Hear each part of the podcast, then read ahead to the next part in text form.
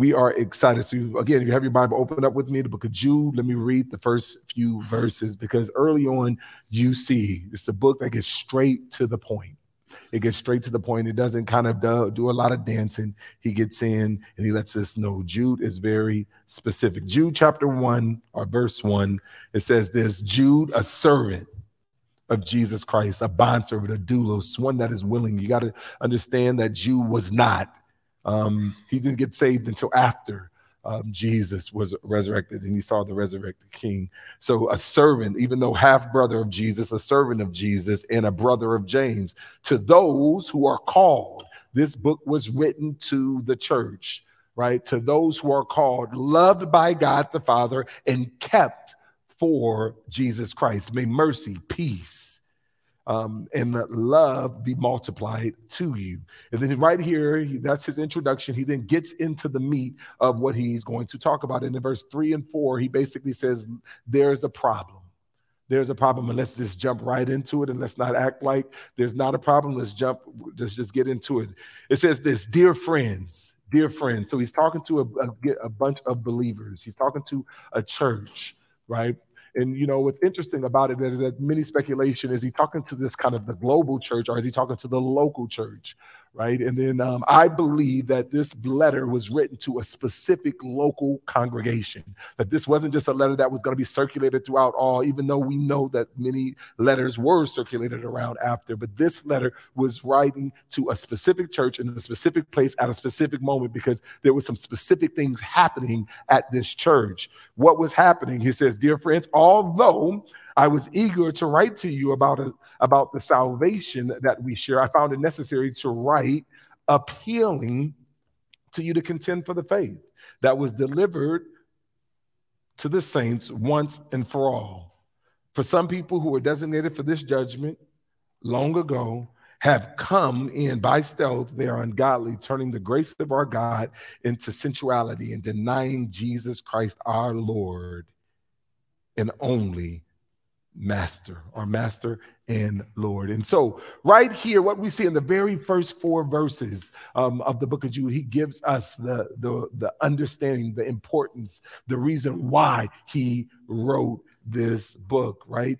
You know, I like Jude. I, I love Um, the series that we went through, because the series we went through is just get a chance to talk about our D N A. It's the series that we get a chance to just share all of what God is doing and, and how God calls us. And then oftentimes it can be really abstract, right? It can be really abstract about what we're talking about, right? You know, and we can talk about the gospel changes people and people change the world, and, you know, and we want to be gospel-centered believers. And we can just talk about just what God calls us to be. We can stay in kind of that vision, stay in our aspirational. And, and this is basically how Jude starts off this letter. He says, listen, I desired to come to you and just talk about all the good things. I, I desired to come up and to say, God is good all the time, and all the time, God is good. Like, I wish we could just, that would be what church is all about. And we just kept saying that back and forth. And that was what it was about. That's what I would love to do. But he says, but I found it necessary. I find it necessary to talk about something different. And even though I want it to be about all cookies and cream and all fun things, there's some important things that is ravaging the church. And there's some important things that has impacted. There's a problem that we had to address, right? And And in there, basically what he says is, is that because of this problem, I'm coming to you and I'm going to make an appeal to you. I'm going to appeal to you that you would contend, contend for the faith that was once given to us from, that was handed down to us from the beginning, right? So he says this appeal, this request, this ask is coming as an appeal to us, because there's problems, there's pain, pain that I've experienced, pain that you've experienced, and that we, this is a pain that we all can relate to. And this is a pain that I feel like that the church right now is going through right now, that this is a letter to the church, but this is a letter about the impact of those who have left the church. The impact. Because whether it's mentors, parents, children, siblings, roommates, best friends, cousins, disciplers, disciplees, seminarians, pastors, deacons, professors, whether it's hip hop artists, Christian poets, people that we have held in high regard, people that we have both looked up to and people that we have admired, right? People that we love, people that we've trusted, people that we've done ministry with, people that we've sat in the seats with, people that we've heard. You know, all these people, all these different types of people over the last few years, there has been since a, a sense that more and more of those people have said, I'm no longer a Christian. I'm no longer walking with Jesus. I'm no longer in the faith. I no longer. And even for the and for even for some that they have now redefined um, Christianity as a churchless Christianity. I'm still good with God, but I don't want to have to do with any of his people. I really don't do with any of his word. And sometimes what we've seen and that you and I have all felt with and we have hit with and we have dealt um, with is that many, most, a lot of people are going through this phase of deconstructing. People are decolonizing. People are doing a whole bunch of things. And there's nothing wrong with necessarily deconstructing or even decolonizing. The problem is, is that most people who are deconstructing and decolonizing their faith, the problem is that they're just not reconstructing anything and they're not using the Bible to do it. And so what ends up happening is that most of these people start believing in kind of the spirituality or even believing, leaving the faith altogether. And just basically like redefining the faith where there is no authority. There's no sense of God. And this is what I believe what we see in the in the text. In the text, basically, at the very beginning, he says, for some people who have been designated for this judgment long ago have come in by stealth. They are ungodly, turning the grace of our Lord and sensuality. But what this is the issue. They are denying Jesus Christ, our only master and our only Lord. You see, but this is, again, this is not a message primarily for those that have been outside the church, those who are, that have deconstructed their faith and that have left the faith. This Jude is saying that, listen, I wanted to write about our common salvation, but I found it necessary that I contend because here's the, here's the reality. The reality is that their departure has impacted us. It's impacted my own faith. It's impacted my own trust in the Lord. I started even questioning my own beliefs, my own doubts, my own things, my own thoughts, right? And what we've seen is this reality of Jude says we have to address the issue. We have to address the issue that's right in front of us. Did you know that Barna Group, the Barna Group has done um, a survey, and it says one out of three practicing Christians, one out of three, thirty-three percent of practicing Christians pre-COVID are no longer attending any church, going to any church. That's thirty-three percent has dropped out of church completely out of church. Another poll, Gallup um, poll says church membership, church membership for the first time in U S history dropped under fifty percent. For the first time in U S history, right? The impact that we're all going through is significant. is significant. And according to, um, again, Barna, he says that people who have stopped attending churches, they're not more healthy, but research says they're more insecure, they're more anxious than those that have stayed. And that anxious, that anxiety, that things that that has impacted you and I, that has impacted us. This, th- th- there are so many emotional costs for people, for us, you know, as we have wrestled with this reality that we have. And so Jude comes in and says, hey, there is a problem. And so he comes in and he says, let me make an appeal to you. And my appeal is that you would contend, contend, fight for the faith.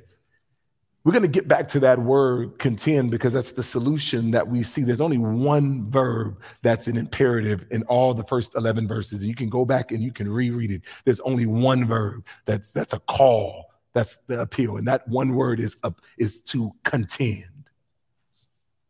It is to contend. But he lets us know, and he first says, like, let's let me kind of break down this, what's going on. In verse five, it says, now, I want to remind you, although you came to know all these things once and for all, that Jesus saved the people out of Egypt and later destroyed those who did not believe, and the angels who did not even keep their own position, but abandoned their proper dwelling. He has kept in eternal chains in deep darkness for the day of for the for the judgment on that great day. He says, likewise, Sodom and Gomorrah and the surrounding towns committed sexual immorality and perversions and served as an example by undergoing the punishment of eternal fire. As there was a one-word answer, and that one-word answer is simply to contend, what's the one-word problem? And the one-word problem that I would want to suggest to you is apostasy. Apostasy. So the, that's a five cents word, you know, and what, what does that mean? What does apostasy mean? Apostasy means simply the abandonment or the renunciation of your faith or religion. It's just simply the abandonment or the renunciation of your faith or religion. And so ultimately, what is Jude saying? What is Jude identifying as the problem? And I just really believe Jude ultimately it says that when people you look up to and love commits apostasy, it not only disrupts them, but it disrupts you and me. It disrupts everybody's faith. It disrupts the whole family.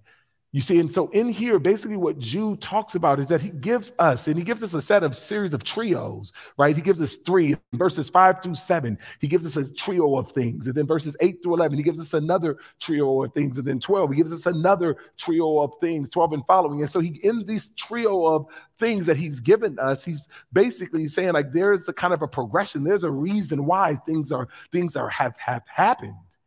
And so in that first five through seven, if you just want to put a word down there, basically you what you see is this idea of departed, departed, right? And so this idea that they you had a group of people who had firm foundation, who started off strong, but somehow they lost their way. Somehow they lost their way. And what, what did he, um, what example, what three Old Testament examples did he give to illustrate this point? First, he's talked about, he was referring to unbelieving Israel. He talked about the rebellious angels. He talked about Sodom and Gomorrah. But then in there, he said, but I also want to remind you that although you came to know all of these things once and for all, that Jesus saved the people out of Egypt, but he later destroyed those who did not believe. Somehow we sing the song that we are all prone to wonder. We're all like sheep, right? We all have that tendency to leave. And so what we see is that here we have Israel, or I mean, we have basically these three examples that he gets out and just talks about like the, the impact of people who have abandoned the truth that they once believed. And he started off with Israel and he said, Israel, and if you remember Israel, specific, specifically in the wilderness in Kadesh Barnea, and if you, you can go back and read it, it's in Numbers chapter fourteen. In Numbers chapter fourteen, basically you had a time when Moses got up and he was sending the twelve spies out um, to all to, to survey the land. They went out and surveyed the land of Canaan, the land that God had, had promised to them. They came back and it was just like the land is all what God said it was going to be. And guess what? We got the fruit to show it, right? He says, but there's a problem. There's giants in the land. And then basically, um, long story short, what ended up happening, they were just like, and if we go, hey, we're going to die, so we don't need to go, right? And so basically only two out of out of the twelve spies said, no, let's trust God and let's continue to go. And then basically they decided not to go. God was vexed. He was just like, uh, I'm, I'm tired. Of, I've seen, I've shown you all that I was going to do, all that I've done in the wilderness, with the seas, with the, and he says, now all the decision makers, anybody at the age of twenty-one and older, you're not going in, right? I'm going to take your kids. Right. And then basically um, they didn't like it. They rebelled. It was like, oh, we're sorry, God, let us go. And they didn't make it. Right. forty years of wandering in the wilderness. forty years.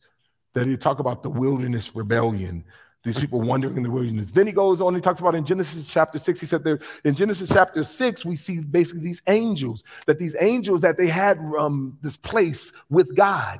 And that um, because of sin, because they wanted power, they ended up getting cast down. And now we see what's taking place, that they were they were abandoned their post from the presence of God. And now they're standing apart from God. Another example, we won't go into all, but then we also have Sodom and Gomorrah. If you know the story of Sodom and Gomorrah, Abraham and Lot, They're at, you know, they got, Abraham tells Lot, hey, choose any direction you want to go. Right? Here's this man that was raised by um, by Abram. He got all, he understood the ways of the Lord. He was there. He had a position. And then what he ended up doing, he chose Sodom. And then we see him a couple of chapters later, just ashamed of the people of God. Right? And so over and over again, what we've seen is that he gives us three examples of people who have wandered from their truth, who started off strong, but somehow lost their way. They, they had a strong beginning, but somehow found themselves in another place. It, you know, and, and you know, and I'm, I'm not a fan of this story, but it, it kind of reminded me of my one time that I ran the eight hundred. I, I, I've shared that with some of you guys before, but it was, you know, I was an athlete, and I consider myself to be an athlete growing up in, um, you know, in school. My dad played pro football, and I was just like, I'll play football, basketball, and all the things. And, you know, and then if you know kind of sports, what you recognize is that, you know, there's three seasons, right? There's the the fall, there's the winter, then there's the spring. And I was just like, what am I, what is an athlete supposed to do in winter season? Right. And so uh, not in winter season, in the spring season. And I was like, I don't want to play baseball. And all my friends did track. So I was like, I'll do track. But geez, the problem was I didn't really have a thing in track. I wasn't fast enough. I, uh, you know, and I ended up doing the high jump. Right. And the high jump was just like, if you know, you're there all day and you just jump for like five or ten minutes, you know, and then you just, you're done for the rest of the day and you're watching. I was like, I can't, I got to do something else. This is ridiculous. Right. And so, so um, one of my friends was in a very similar situation. He was a, a guy, he was just like, man, I'm going to try the eight hundred. And it was just like he, so he went out and he tried the eight hundred and um, he came out, he had second place. First time I ever did it. Didn't compete, didn't train. And I was just like, I'm more of an athlete than he is. So if he can get the eight hundred and get second place, then of course I'll be able to do the same thing. And so here I am, I'm going in and I'm starting at the eight hundred. And you know, what happened is that, you know, boom, the, the gun goes off and I'm going and I start off really strong. Right? And you see, you got to understand that in this, I recognize, I recognize that, listen, don't start too Don't start too fast. Just stay up with the pack and just kind of go. And so I'm hitting around. I'm in my first four hundred, and then I hit that that five hundred. And then all of a sudden, what began to begin a, begin uh, was a pack at first. All of a sudden, started distancing themselves. And all of a sudden, while everybody else was going a little faster, I was going a little slower. See, they had another they had another gear, and I was going slower. And so what happens is I'm running around the track, and I'm. And then my kind of trot became a slow jog, and my slow jog became a walk. And then my walk just kind of just kept on walking right off the track. and so, and so literally, I just like kind of walk off the track, and it's about, I'm about in the five hundred, and I was like, oh, there ain't no quitter, I ain't no good. Now, by this time, because I didn't have this whole process in my mind, and so by this time, I'm getting on, I'm just like, I can't quit. So I get back on the track, and I try to keep finishing my race. But by this time, you know, the next event is up, the hurdles is up, and people are just like waiting for me to put the next hurdle. And I became that dude that is like, come on, you can do it. And so that was just a way of just saying that, you know, oftentimes there's many things that we can start off strong, but we didn't count the cost, and then we weren't able to finish the race. You know, and so this is ultimately what is, is happening. That there was a group of people who started off strong, but somehow and for some reason, through the pain, through the hurt, through the, the, the tears, whatever, they just did not finish the race. And so he says, he gives us three examples, this trio of examples of people who started off strong. But then not only did he give us that, he also said, not only have people wandered and they've lost their way, but some people's faith has been corrupted. Their faith has been compromised. And then we get the second trio of people in verses eight and through eleven. He says this, he says, in the same way. So he's connecting it to the first set of people. In the same way, these people, relying on their dreams, defile their flesh, reject authority, and slander the glorious ones.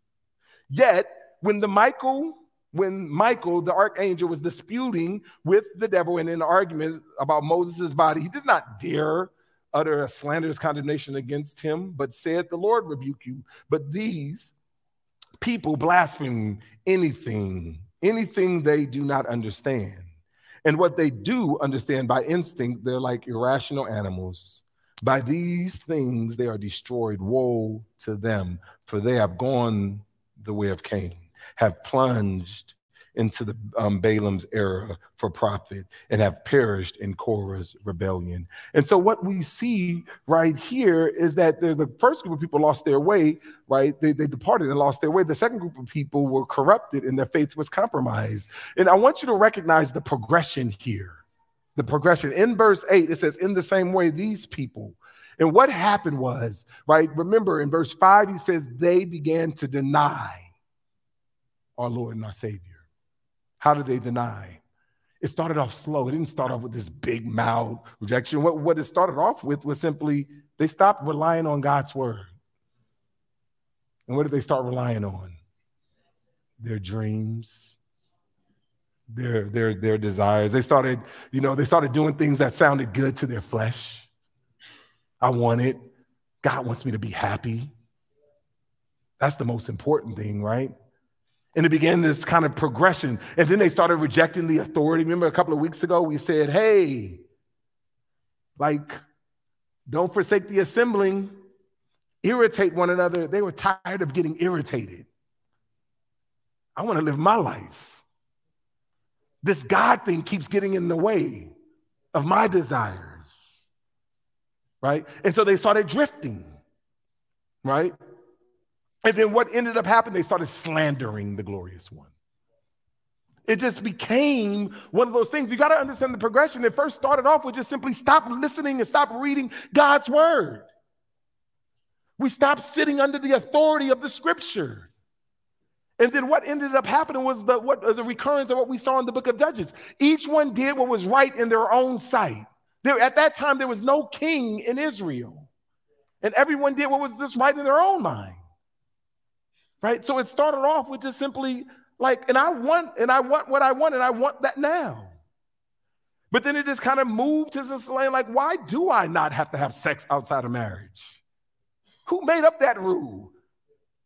Is that an American thing? Is that a, like a Christian thing? Why are people so? And, and, and Jesus says, listen, the problem is, is that you can't serve God in money. You can't serve God in self. You really can't serve God in anything, because either you will love the one and you will despise. That word despise means that you will think little of. Like, this Christian thing keeps me from being a good person, uh, you know, getting that, that raise on my job. This Christian thing keeps on, you know, and it's just like we keep on stopping. So it's like, because it's just like this, these restrictions, this irritation is keeping me from doing and getting the things that I want. So it just starts off with just simply stop submitting. It leads to, you know, we start giving in to our pleasures. Then we say, well, I don't want any human authority, right? No one can't tell me what to do. Right? So I'm not going to be a part of a local church or any type of thing. I don't need to be pastored. I don't need to be shepherded. I don't need any accountability. And then what it ends up is just like, you know what, God? Do I even need Jesus? Do I even need him? I can just be a good person. I just love people, take care of people. I can just be spiritual. Right? And that's what it, that's where it becomes. And see, the, the thing is that we've seen so many loved ones go through that progression. We've seen even ourselves go through that progression. And we found ourselves, but yet be because of the grace of God and the kingdom of God and the people around us that said, no, when you're low, I'm going to be your strength, and I'm going to push you, and I'm going to help. And we allowed the irritation to keep us. And right now, what Jude is saying, that we are in that place where our, our faith can potentially be corrupted. And people will start believing. We'll start believing. Do I really need the church? My, my friend doesn't. We'll start justifying our behaviors. And, and so Jude is saying, listen, I desire to talk about how God, God, how good God is. I wanted to talk to you about how, you know, his love never fails. I wanted to talk about all those good things, but see, the problem is, is that you're singing that song that his love never fails, but you're not believing it. You're not believing it right now. And so I'm going to make an appeal to you. Contend. Contend. He said the problem is the apostasy, but the apostasy just doesn't just affect the those that, that have left. It also affects everybody. It affects you. It affects me. But also, so he says, this, listen, the solution, it's a one-word solution. The one-word solution is contend. It's contend. Because as in the same way we see that progression, right, that we saw. We saw the same progression. I won't go through them, but it says the progression of Cain. What was Cain? Cain was the person who changed. God says, this is what I want you to bring. He was just like, I don't want to sacrifice animals. I'm going to sacrifice. I'm going to give you my best grain. Cain, any old offering is not good enough. Right? I have. There's a certain way. Right? So his faith got corrupted. Balaam, who was a prophet, God said, don't go with them, Balaam. But God, platforms, influence, stuff. I could do all these things. I only say what you say. Balaam, don't go with them. But God, you know, this is our opportunity. We can make this thing. All right, Balaam, go with him. God's mad, right? He's going down three times. Angel of the Lord with a sword in his hand, about to take him out. The donkey stops. I ain't going.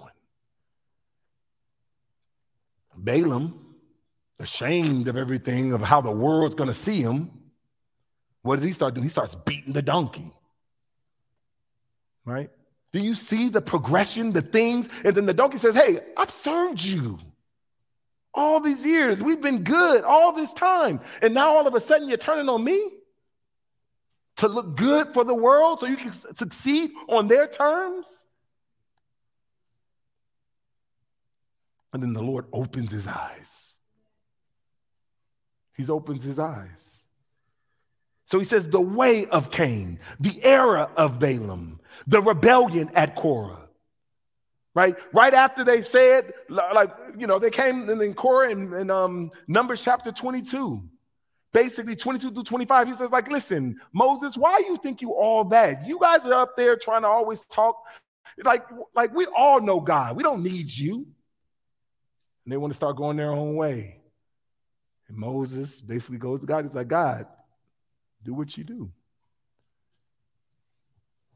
But in each one, what you saw was first people who departed their faith. And then the second one you saw, people who slowly, they, they began to erode.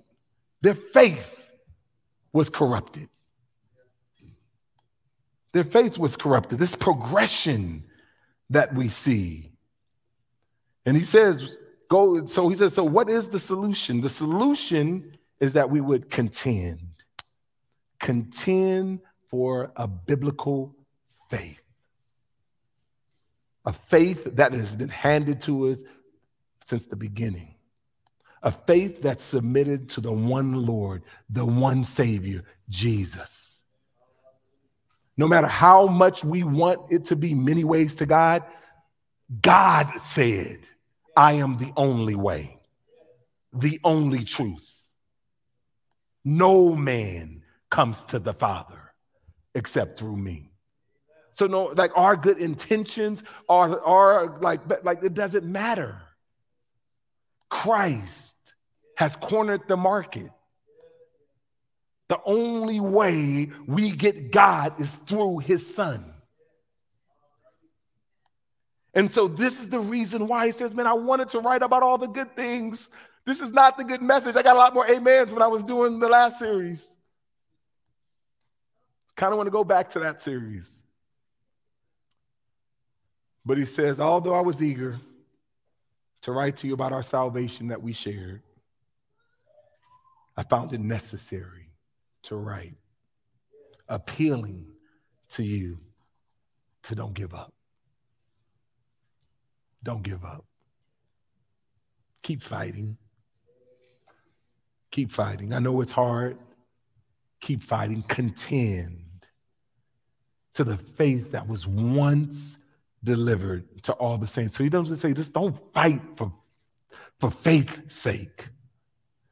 Fight for a faith that is trusting in what was delivered to us from the beginning.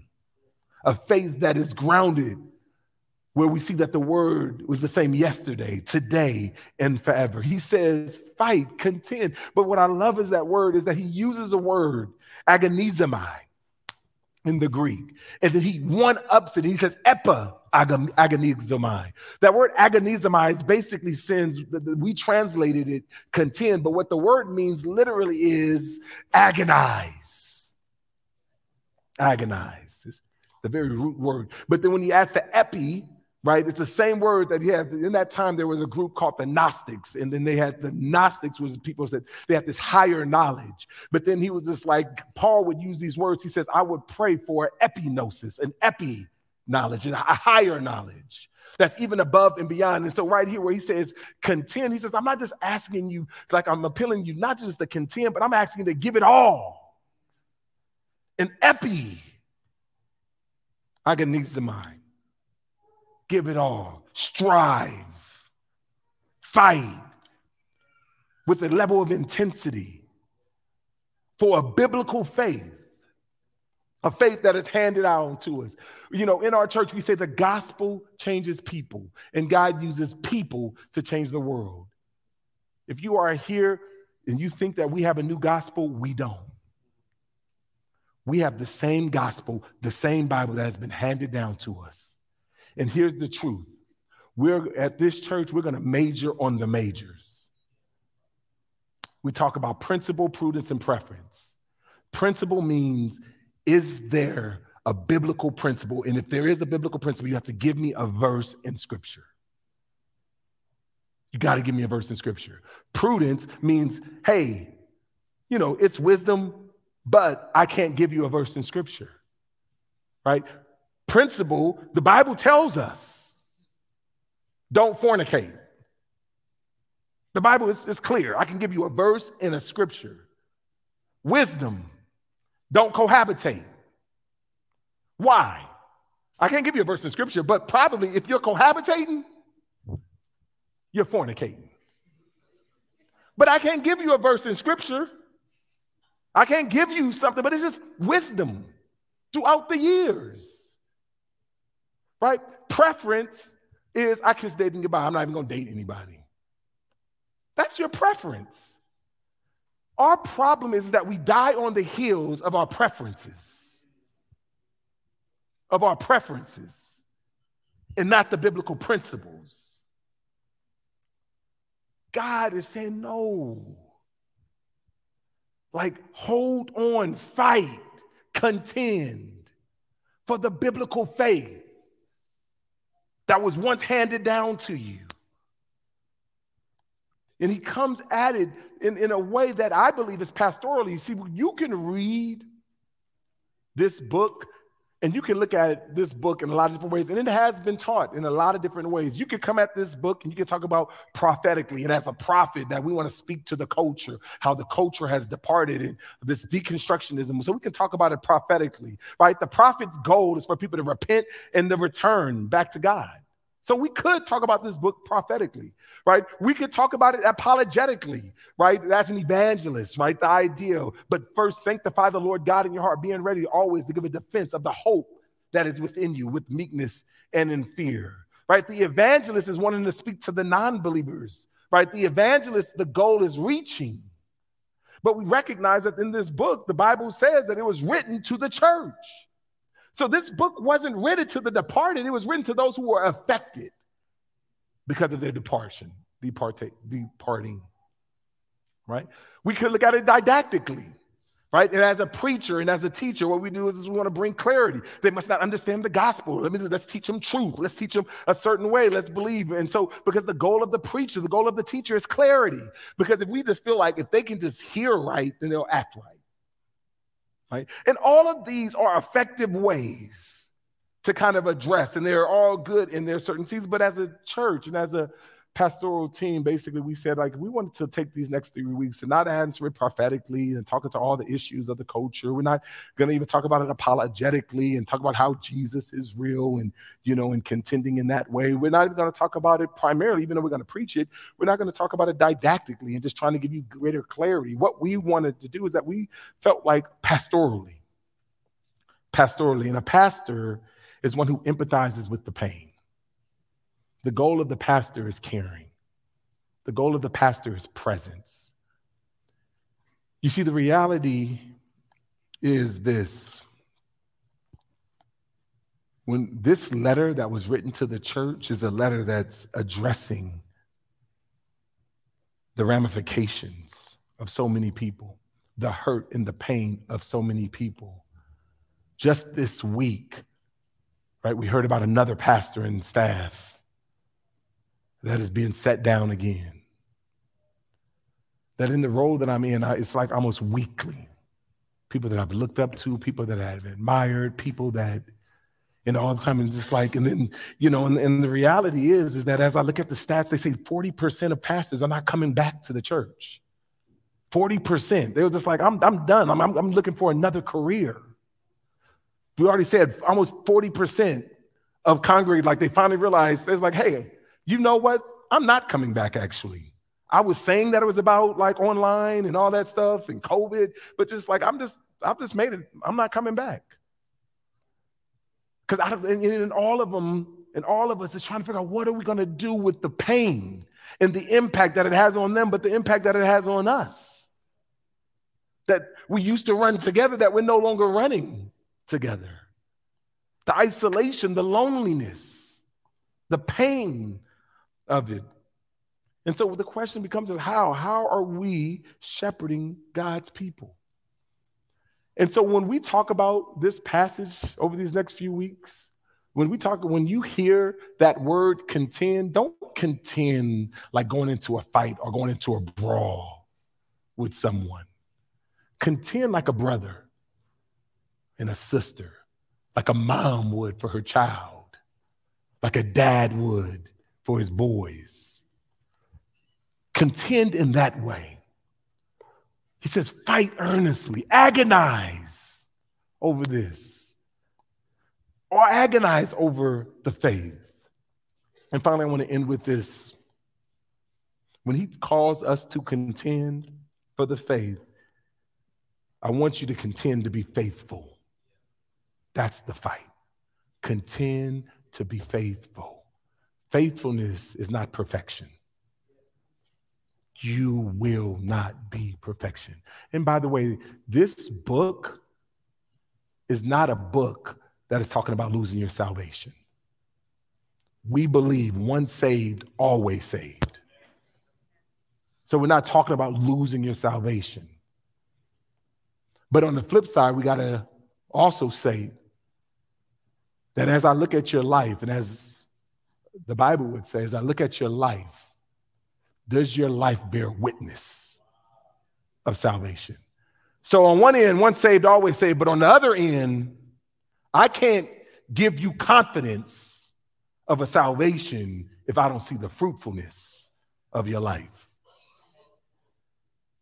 So we have to wrestle with this tension. And so ultimately it says contend. Because we have a group of people through a series of progressions, through them departing and through their faith being corrupted, they no longer, they have now started to deny Jesus. How do they deny Jesus? They're denying his word.